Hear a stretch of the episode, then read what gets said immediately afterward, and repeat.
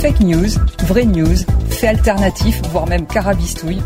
Je suis Frédéric Michalak et ce podcast a pour mission de démasquer le vrai du faux.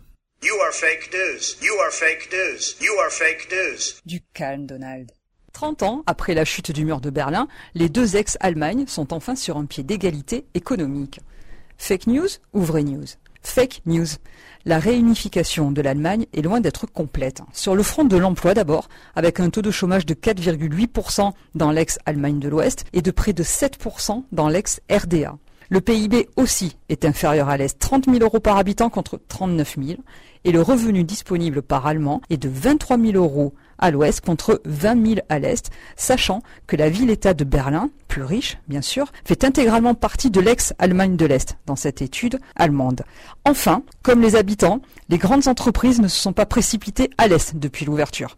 Aujourd'hui, seuls 37 grands groupes sont installés sur le territoire de l'ex-RDA contre 463 à l'ouest.